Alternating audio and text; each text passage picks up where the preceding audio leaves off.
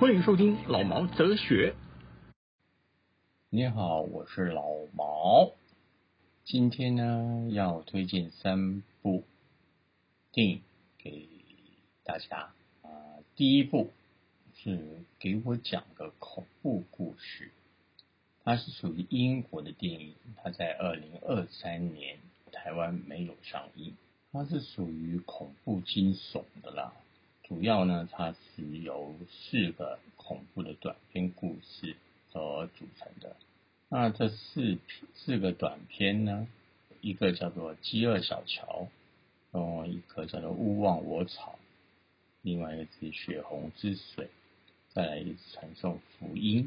这四个短篇故事，主要的内容啊，它的剧情啦啊，分成也是要分成四段讲啊。第一段《饥饿小桥》。他是在想一个一对夫妻，然后要生小孩了，哦生了小孩之后，发现他的儿子叫做小乔的，他是天生饥饿，他永远吃不饱，从幼年开始就开始吃不饱了，到最后呢，她的丈夫呢，啊，就是这个新婚夫妻的丈夫呢，就受不了了，就离家出走了。然后妈妈呢，她就自己去抚养这个小乔，大家都觉得是这个妈妈虐待了这个小孩子，不是给他吃饱，然后让他一直肚子饿。其实后来才发现，基本上不是是小乔他本身有一些自闭吗？反正就是永远吃不饱啦，哈，也不知道理由是什么啦。到最后呢，他妈妈也。受不了了，自杀。那小乔呢？他就自己的自生自灭了。镜头最后有一个新的邻居搬来了，有个小孩子，然后小乔呢就嘣嘣嘣嘣嘣的跑到窗户旁边，看着那个小孩子在流口水。好，这是第一个饥饿小乔。那第二个呢，叫做勿忘我草。他是讲一对夫妻啊，这个夫妻是养蜜蜂的人了哈，两夫妻啦，他两夫妻的感情也不是很好的啊，有某种互相的冷暴力。然后在一次吃饭的时候呢，男主啊吓到了女主角，然后把他的妻子撞撞倒了，还是那妻子吓倒了，我忘记了哈。然后他就跌倒了，跌倒之后呢，他就撞到了洗碗机，就反正就死掉了啦。反正跌倒以后就撞到洗碗机，然后那个老婆就死掉了。然后老婆死掉之后，那丈夫觉得很害怕，所以就觉得啊要把那尸体埋起来，他就把那尸体埋在他的菜园子里面。然后那个妻子的尸体呢，就慢慢慢慢的攻击了这些呃农作物啊。那这些农作物呢，就每一个呢变得比较大，哦，可能是养分丰富吧。那个丈夫呢？就觉得哎，怎么会怪怪的？这样，他的菜蔬菜水果都特别的大，他就切开来以后，就发现里面有他老婆的眼睛啦，他老婆的骨头啦，或者是他老婆的指甲啦、戒指啊等等。那后来，因为那个先生受不了了，想要把那个老婆挖出来，那挖了之后发现那个老婆的尸体不见了，然后那个先生就很害怕。先生很害怕的同时，就想要拿火去烧掉那个菜园。而这菜园里面的那个果实呢，他就组成了一个植物人，啊，果实人。后来也就把先生给斩首。然后这是第二个勿忘我草。然后第三个叫血红之水。血红之水呢，基本上他是讲一个女孩子呢跟她男朋友分手了，她就在家里看那个她男朋友的脸书。然后就发现她男朋友呢，基本上呢有另外一个女朋友了，这样，她就很生气，很生气，也不知道为什么就要去洗澡。洗澡之后发现没有水，没有水之后，她就打电话叫那个修水管的人来哈。那水电工来了之后呢，就帮他修修水管。然后他就让他进去啦，就修修水管啦，修啊修啊修啊，噔噔，门铃又响了，然后就又又来一个水电工，然后说，哎，你们不是已经派人修好了吗？怎么还派一个人来？他说，基本上我们公司夜班只有他一个人，基本上没有其他人来。那后来就发觉之前来的那个水电工啊，是一个窃贼，准备要杀这个女主角的时候呢，反被女主角给杀了。哦，再来一个呢，叫做传送福音。传送福音呢，它是讲这个爱尔兰小镇上面有一个传教士，其实这个传教士基本上是一个杀人魔。然后有一天呢，他就去拜访了一个屠户养牛的人，哈，然后他先是是杀牛的。那个夫妻呢，就很好心的把那个传教士给留下来过夜。哦，没想到这个夫妻竟然也是一个杀人魔，等于就是二马二人骑，就是。强中自有强中手啦，反正你是杀人魔，那我也是杀人魔，那看着谁比较倒霉咯，谁比较强。那个杀人魔就发现，哦，原来这父亲已经杀了很多人了，他吃的那些什么牛肉啊，那基本上骗人都是人肉这样。这是第一部叫做给我讲个恐怖故事。基本上呢，虽然是恐怖片啊，但我觉得并不是很恐怖哦，他也不会用血腥和刻意的惊吓，然后来阐明自己的故事的内容这样。那故事是蛮简单的，也很直接。那整个摄影、灯光、美术跟概念都很明确。基本上我是觉得还不错的，还不错的一个英国电影，英国的恐怖电影。个人是比较喜欢《勿忘我草》啦，因为它的是讲夫妻的生活，然后整个结构也比较好。那个《勿忘我草》好像是个法国人拍的，算是一部还不错的恐怖艺术电影。再来呢，就要介绍一另外一部叫做《未来的太阳》，是一部意大利和法国合拍的喜剧。那英文呢，它就叫做《A Bright Tomorrow》，哦，闪耀的明天吧？可能呢，英文可能是可能这样子了哈。可是意大利的话叫做《Il Sole d Lavoro》，就是未来的太阳。它其实这一部电影呢，它是入围了二零二三年坎城影展的正式的一个竞赛单竞赛单元片。它是南尼莫雷蒂啊，他是编剧也是导演，他同时也是男主角。那这部电影呢，讲讲的比较实际，他是讲一个电影导演，然后他要拍一部电影，是有关于意大利共产党的苏联入侵匈牙利的同时，然后对意大利共产党啊所造成的影响。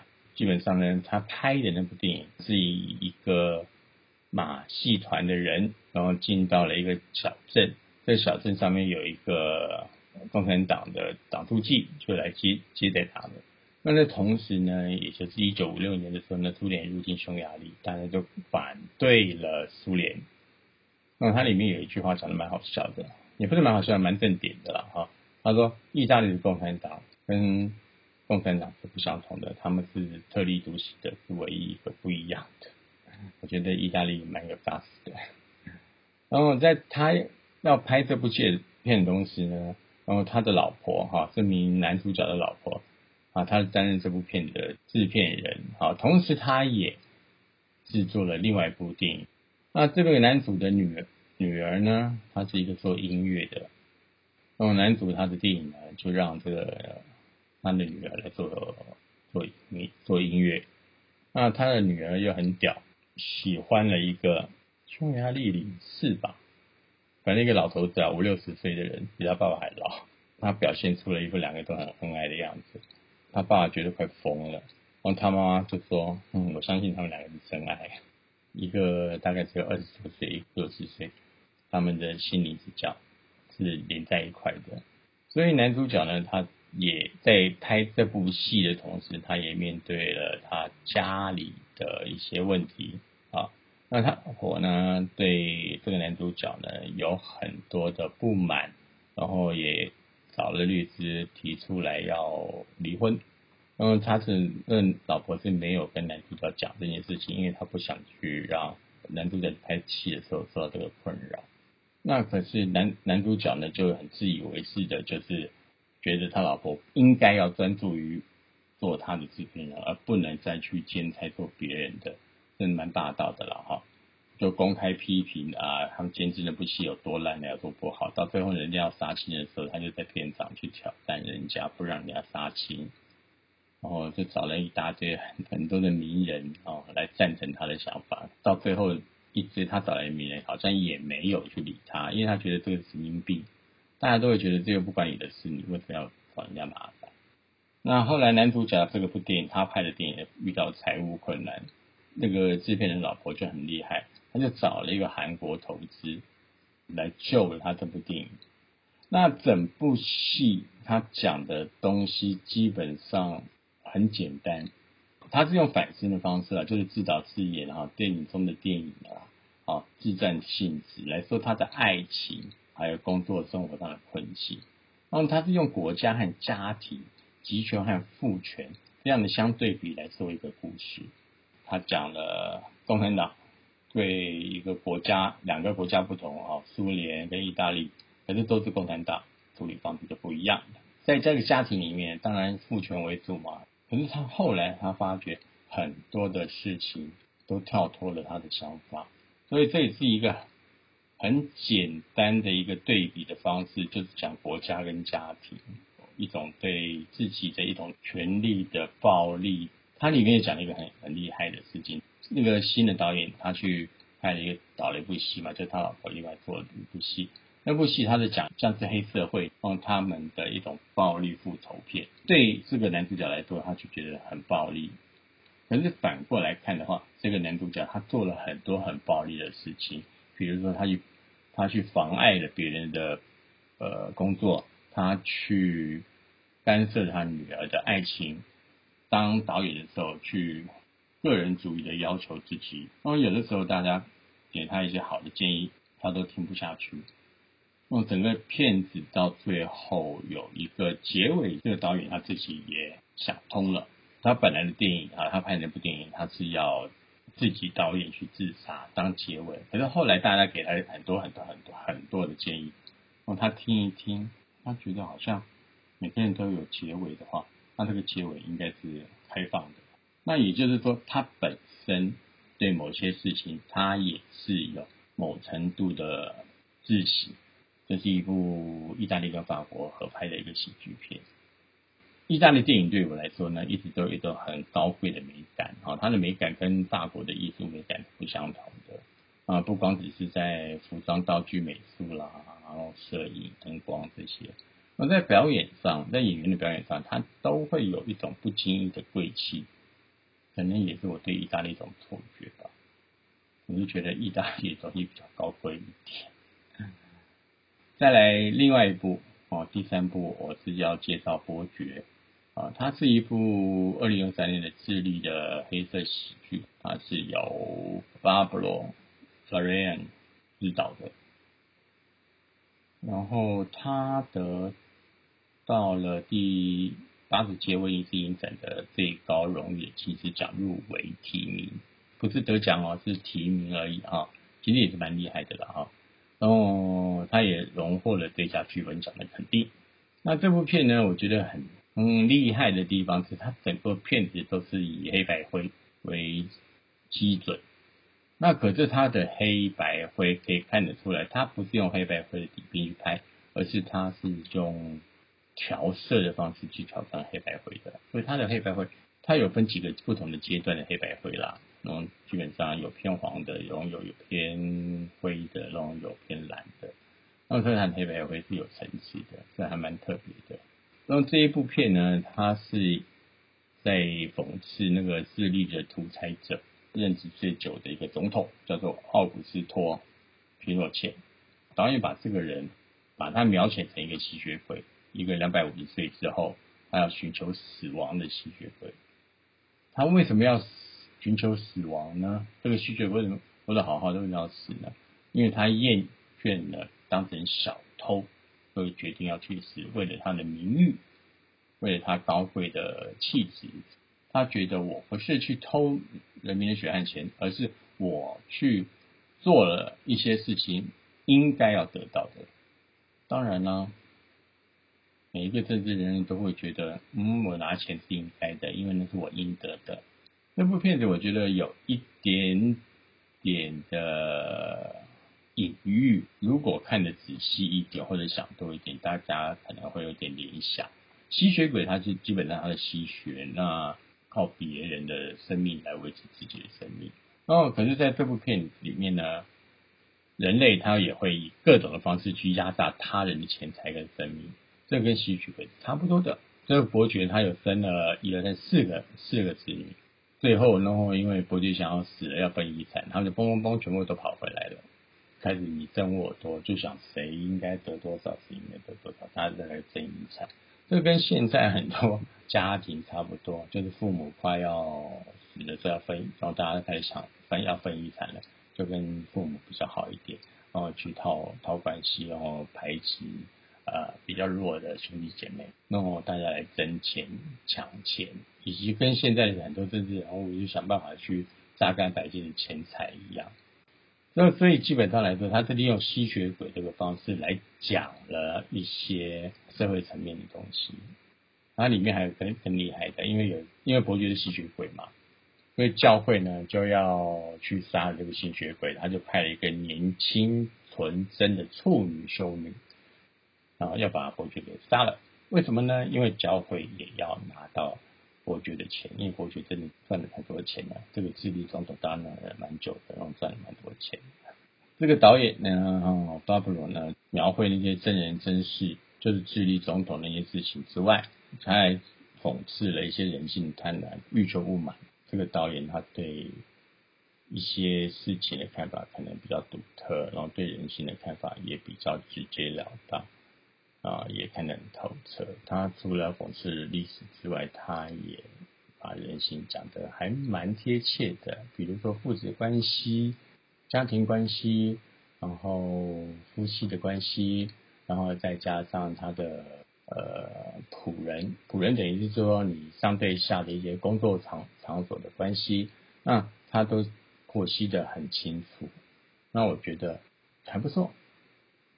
啊，看的事情还看得蛮仔细的，对人性的分析也蛮仔细的。这部片子呢，基本上呢是两个多小时，嗯，所以大家要耐心来看这部黑白片啊。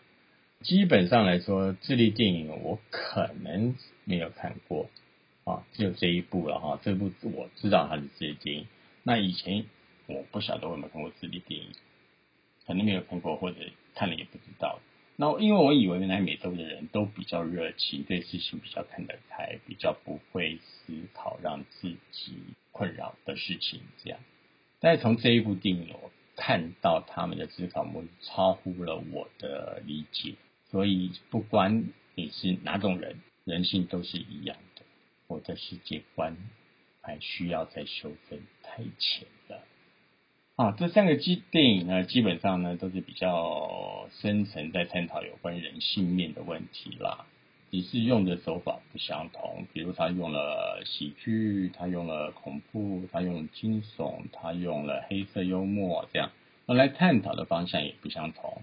啊，有探讨了家庭，有探讨政治，有探讨了父权，然后伦理之间的问题。所以电影除了要照顾到所有的影像效果之外，更有一点要注意的就是它有深层的意思。所以这个电影好看的地方呢，除了它的画面、它的音乐之外，它要讲的意思跟意义也很重要。那今天呢就讲到这里了，介绍的这三部大家就有空去找一找来看，因为这三部都算是蛮艺术的艺术片。或许你们会看不下去，可是你们看下去的时候，你们就会发觉，哦，电影的多多样性，它有很多不同的层面，哦，有很多不同的观念，好，那大家看一看，然后想要怎么要跟我讨论的，也可以来讨论一下，因为我觉得三部片有很多的讨论空间，那就这样子了，拜拜，记得读内哦。